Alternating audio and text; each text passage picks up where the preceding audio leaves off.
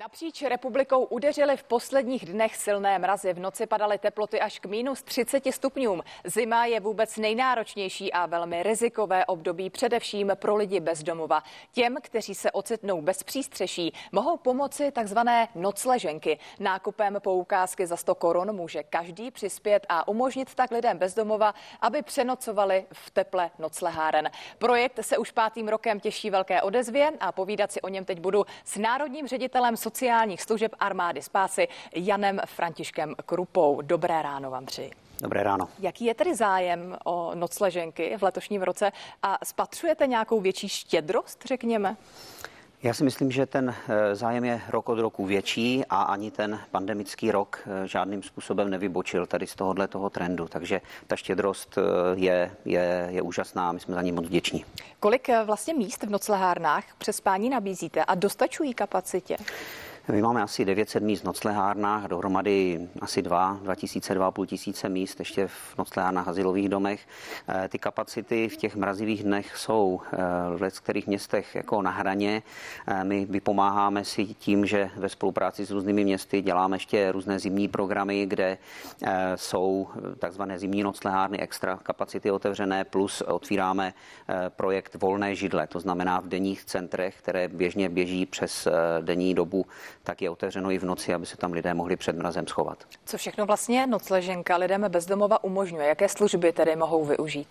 Ta nocleženka funguje úplně jednoduše, tak jak se to vlastně popsala už na začátku, s tím, že eh, každý člověk eh, má eh, možnost s tím ušerem vlastně přijít do té noclehárny, nejen tam přespat, ale dostat i nějaké, nějakou teplou večeři, mít možnost nějaké hygieny základní, nějakého převlečení se do čistého oblečení a podobně. Vzhledem k tomu stále přetrvávajícímu riziku šíření koronaviru, jaká platí v noclehárnách teď opatření a v čem je ta letošní zima jiná?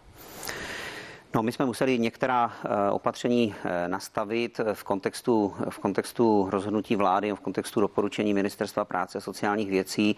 Eh, omezila se taková ta administrativní práce v sociálních službách obecně. Na druhou stranu my jsme hodně zvažovali, jak moc omezovat kapacity, obzvlášť přes zimu a porovnávali jsme riziko toho mrazu a zvlášť teď v těch posledních dnech je to vidět na první dobrou, že to je to riziko vysoké, tak nakonec jsme se rozhodli, že kapacity nocláren nebudeme omezovat omezovat a snažíme se je držet ve stejné, ve stejné míře, jako, byla, jako byly předtím. Eh, rozdíl je v tom, že samozřejmě všude k dispozici eh, dezinfekce, eh, všichni musí nosit ochranné pomůcky, to znamená roušky přes obličej nebo respirátory a snažíme se také dodržovat nějaký distanc i třeba v rozmístění nábytku, postelí a podobně. Jak sami lidé bezdomova přistupují k té nákaze koronaviru? Jsou zodpovědní, nosí roušky nebo jaké chování spatřujete? Eh, já si myslím, že obecně jsou zodpovědní jako eh, všichni lidé v této zemi, takže někteří ano, někteří ne.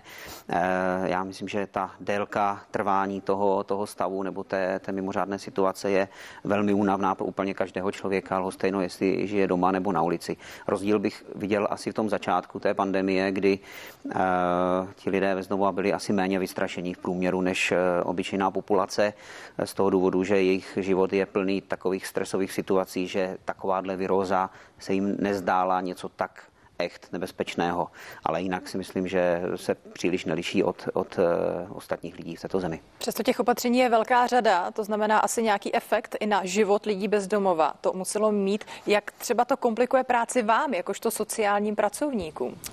Eh, my jsme, my jsme hodně stáli o to, aby se například nesankcionalizovali lidé bezdomova po deváté hodině večer venku, když eh, že vstoupili různé omezení v rámci nouzového stavu v platnost a byl jsem moc, rád, moc jsem byl rád a byl jsem vděčný panu ministrovi vnitra, že, že eh, i instruoval policii České republiky a všechny tyto složky k tomu, aby jaksi nebyl popotahován někdo, kdo nemůže být doma mezi devátou a pátou, protože doma nemá. Jo. Ta práce pro nás je nároč, byla náročná hlavně v tom začátku. My jsme hodně posílili terénní práci, snažili jsme se ty lidi vyhledávat, uklidňovat a distribuovat e, nějaké poradenství ještě intenzivněji, kde, kam se obrátit, jak se chovat a především jsme distribuovali i tu, i tu pomoc, to znamená především z začátku roušky, pak ty respirátory, hmm. samozřejmě dezinfekci a podobně. Mluvil jste o, o vyjednávání eh, se státem nebo o té komunikaci, tak jaká je skutečně podpora pro vás ze strany státu, ať už jde o dodávky zdravotnického materiálu, jakoukoliv další podporu? Já jsem byl velmi vděčný a myslím, že mluvím za všechny sociální služby, že se povedlo ministerstvu práce a tedy vládě najít dostatek zdrojů, aby se mohly zafinancovat všechny ty více náklady, které v tom loňském roce vznikly. Pevně věřím, že se tak bude dít i v roce 2021, protože jak je vidět, jak ještě zdaleka ta epidemie nekončí. A pro nás bylo jako super, že jednak bylo možné zaplatit odměny zaměstnancům, kteří teda šli opravdu na hranu svých možností a myslím si, že stojí za to jim vyseknout poklonu, protože to zvládají neuvěřitelným způsobem ale povedlo se zajistit i finanční prostředky na právě nákup toho vybavení a na nákup vlastně nebo zaplacení těch více nákladů dalších provozních, které kolem toho nějakým způsobem vznikly. V čem je obecně zima pro lidi bezdomova nejkritičtějším obdobím?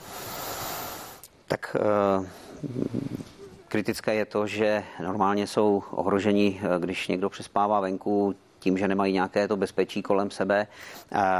Když je to v zimě, to znamená, že může třeba někdo okrást nebo přepadnout. Známe i případy jako nějakého násilí na lidech bezdomova a přes zimu do toho dramatickým způsobem vstupuje počasí. Že jo? To znamená, že všichni jsou ohroženi na zdraví a v takových mrazivých dnech jako podstatná část z nich může být ohrožena i na životě, pokud by nejeli ty zimní programy, pokud by nefungovaly noclehárny tak, jak fungují. Hmm. Jak se přímo lidé bezdomova dostanou k nocleženkám? Nejčastější způsob je ten, že prostě přijdou do té noclehárny a e, ty noclehárny mají rozdistribuovánu poměrně velkou zásobu těch nocleženek, takže kdokoliv, kdo přijde a nemá ani na zaplacení nějakého toho symbolického poplatku, tak e, v těchto zimních e, měsících je prostě přijat na tu noclehárnu. Druhou variantou je, že ty nocleženky v podstatě rozdávají terénní pracovníci přímo v terénu. Hmm. V době koronaviru se taky řada lidí dostala do těžkých životních situací, bohužel do vážných finančních problémů. Pozorujete už, eh, řekněme, nějaký nárůst nových lidí bez domova nebo lidí, kteří minimálně se ocitli v nějaké tíživé situaci? Že by to byl nějaký obrovský nárůst počtu lidí na ulici, to si nemyslím, že by už v současné době eh, se objevovalo. Samozřejmě ta ekonomická situace eh, bude mít vždycky, nebo myslím si, že ty dopady budou přicházet s nějakým poměrně významným spožděním, že to není o tom, že hned eh, po té, co ztratím práci, tak se dostanu na ulici. Funguje to asi tak, že když člověk ztratí práci, většinou k tomu, aby se dostal na ulici, je potřeba ještě několika dalších předpokladů, například nějaké problémy ve vztazích, problémy se zdravím a, a tak dál. A, a určitě určitě vždycky, vždycky eh, záleží na tom, eh, jestli, jestli někdo přijde a podá pomocnou ruku nebo ne. Ta situace eh, zatím není tak dramatická, že by přišli další tisíce lidí na ulici. Takhle se to určitě zatím neděje.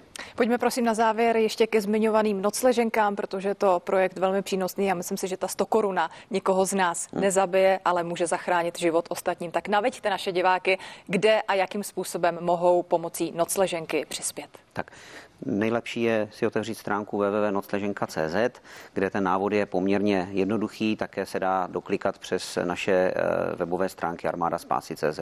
Myslím si, že je to lepší, než když budu podávat nějaký blížší návod, tam to každý umí najít. A my moc děkujeme za vaši dnešní návštěvu, že jste nám představil projekt Nocleženek, který už má ale dlouhou pětiletou tradici v České republice. Jak jste sám zmiňoval, je stále oblíbenější a to je jedině dobře. Naším hostem byl Jan František Krupa, národní ředitel sociálních služeb armády spásy. Děkuji.